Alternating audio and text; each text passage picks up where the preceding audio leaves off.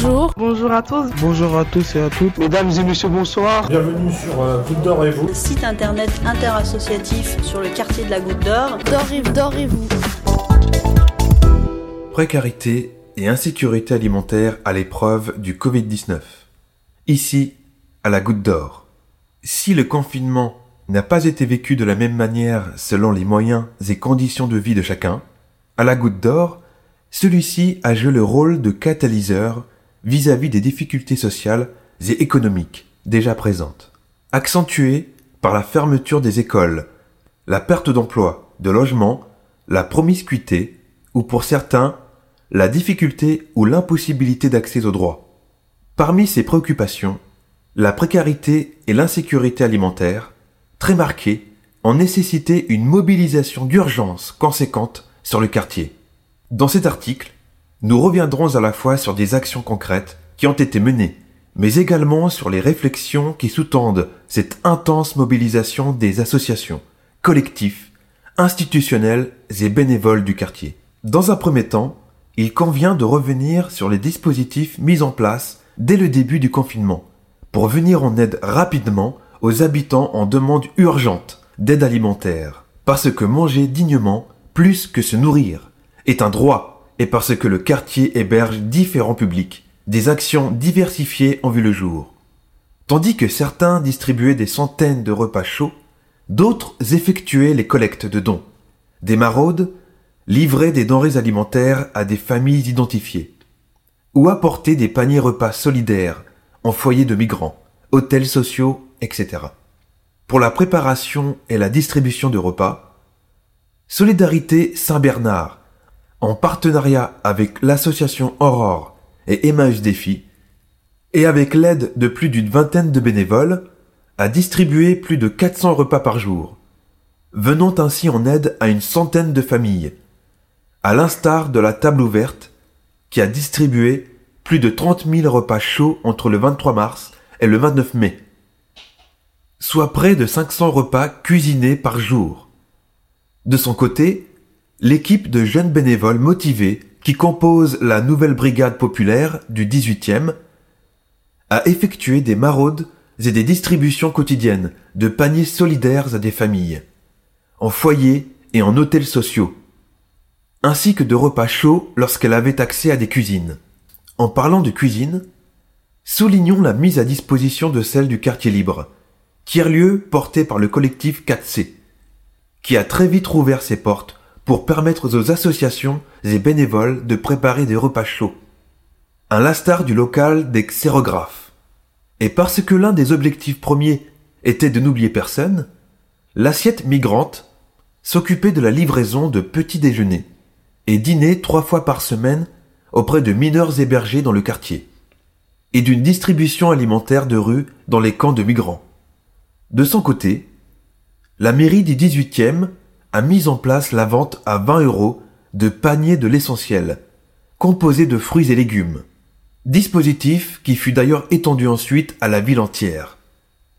Et si l'aide alimentaire qui s'est organisée et coordonnée sur le quartier a pu être aussi effective, c'est sans compter sur l'appui et le soutien d'associations telles que Homme Suite Môme, qui a réorienté son action sur l'aide alimentaire, de bénévoles tels que Sarah, réfugiée syrienne qui, grâce à la Fondation de France, a pu préparer dans les cuisines de quartiers libres mille repas chauds pour Famille France Humanité.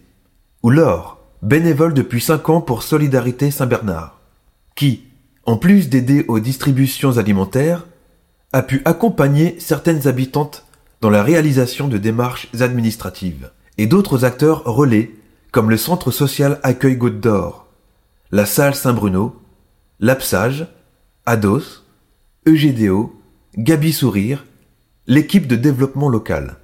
Via ces initiatives, ce sont l'aide et le don alimentaire qui étaient au cœur de l'urgence liée à la crise sanitaire.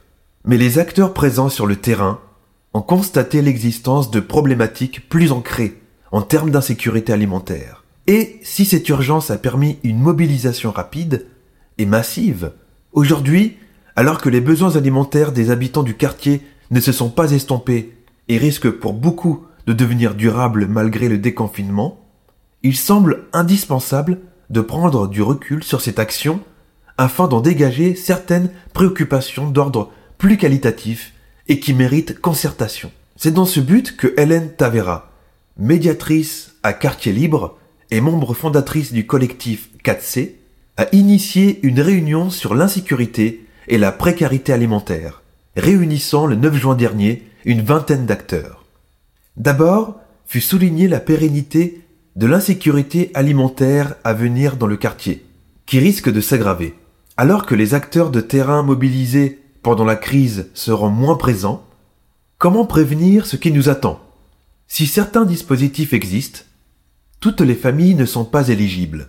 C'est par exemple le cas des aides spécifiques du CASVP ou des distributions alimentaires à Notre-Dame de Clignancourt, pour lesquelles il est indispensable d'être orienté par un service social et de répondre à certains critères d'éligibilité. De la même manière, alors que l'on note la présence de jeunes enfants aux distributions alimentaires, si l'ASE peut être mobilisé, y compris ceux dont les parents sont en situation d'irrégularité, est-ce une solution durable pour les familles?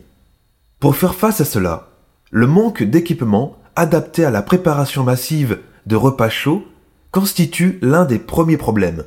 En effet, comment répondre à l'urgence de distribuer des milliers de repas par jour sans cuisine adaptée? Les cuisines de la table ouverte, de quartier libre, ne suffisent pas, d'autant qu'elles ont d'autres buts. Alors même que la brigade populaire du 18e dit avoir les bénévoles et d'aurait nécessaire la fabrication de repas cuisinés, les locaux réfrigérés et les cuisines manquent. C'est pourquoi Rachid Harar, de la table ouverte, suggère aux représentants de la mairie de mettre à disposition des associations et bénévoles du quartier un local suffisamment grand pour héberger une cuisine à la hauteur des besoins. La question de l'accès aux droits a également été abordée.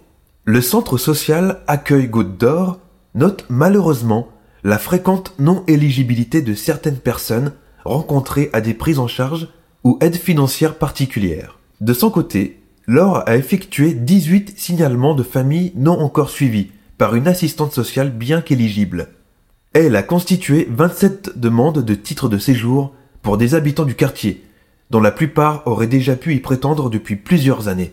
Alors que le non-recours est une difficulté connue, comment renforcer dans la durée l'accompagnement des plus précaires vers les dispositifs de droit commun?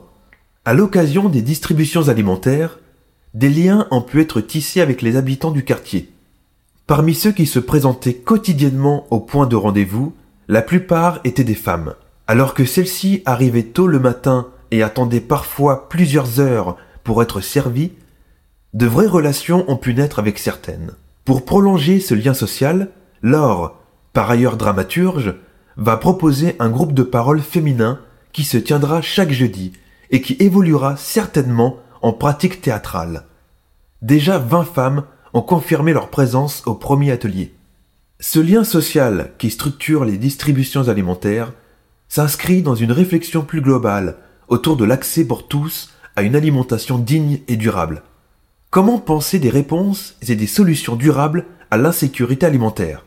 Le don total est-il pérenne?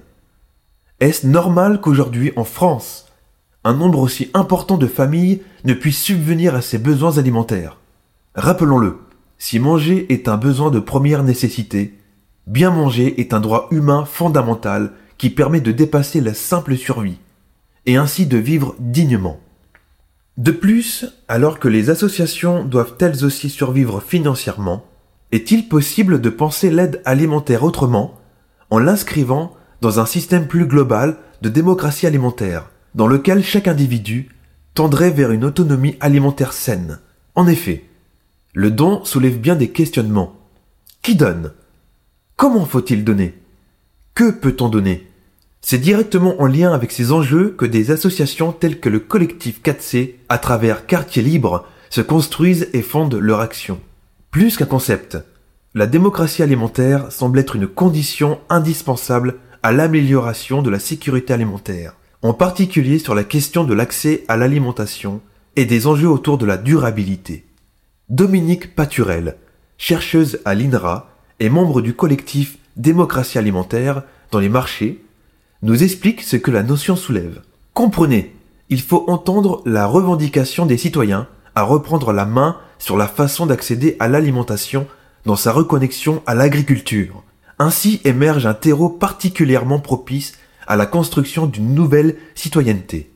Grâce à leurs décisions et non plus leurs simples actes d'achat, les individus peuvent agir sur l'évolution de leur système alimentaire. Ensemble des acteurs, producteurs, transformateurs, distributeurs, consommateurs. Pas si simple cependant, car, pour qu'elle s'incarne dans le quotidien des citoyens, cette approche nécessite 1. d'appréhender ce qu'est un système alimentaire, 2. de connaître les quatre fonctions de l'alimentation, biologique, sociale, identitaire et hédonique, 3 de connaître les règles sociales liées au modèle alimentaire du pays d'origine, afin de mieux comprendre les différences, les résistances, les contraintes, etc.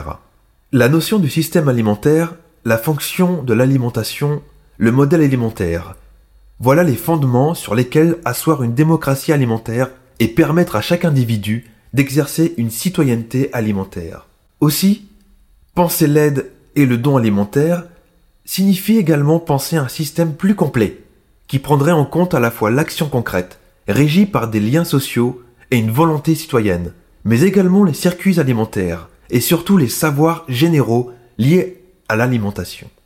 C'est dans cet objectif qu'une concertation entre les acteurs de l'alimentaire s'avère essentielle pour penser l'action, surtout lorsque celle-ci tend à s'installer durablement et s'avère aussi présente qu'à la goutte d'or. Enfin, tout le monde s'accorde à dire que la mobilisation qui a eu lieu à la goutte d'or pendant le confinement a été si incroyable qu'elle a rayonné en dehors du quartier.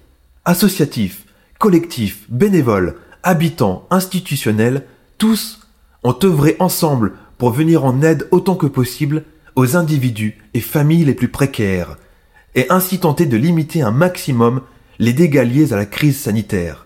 Si nous espérons que les réunions et concertations de ce type sur des problématiques aussi majeures pour la goutte d'or que la précarité et l'insécurité alimentaire se poursuivront afin de structurer et pérenniser la coopération, il est également souhaitable que l'expérience, les vécus et les revendications qui découlent de cette crise soient entendues et prises en compte à toutes les échelles.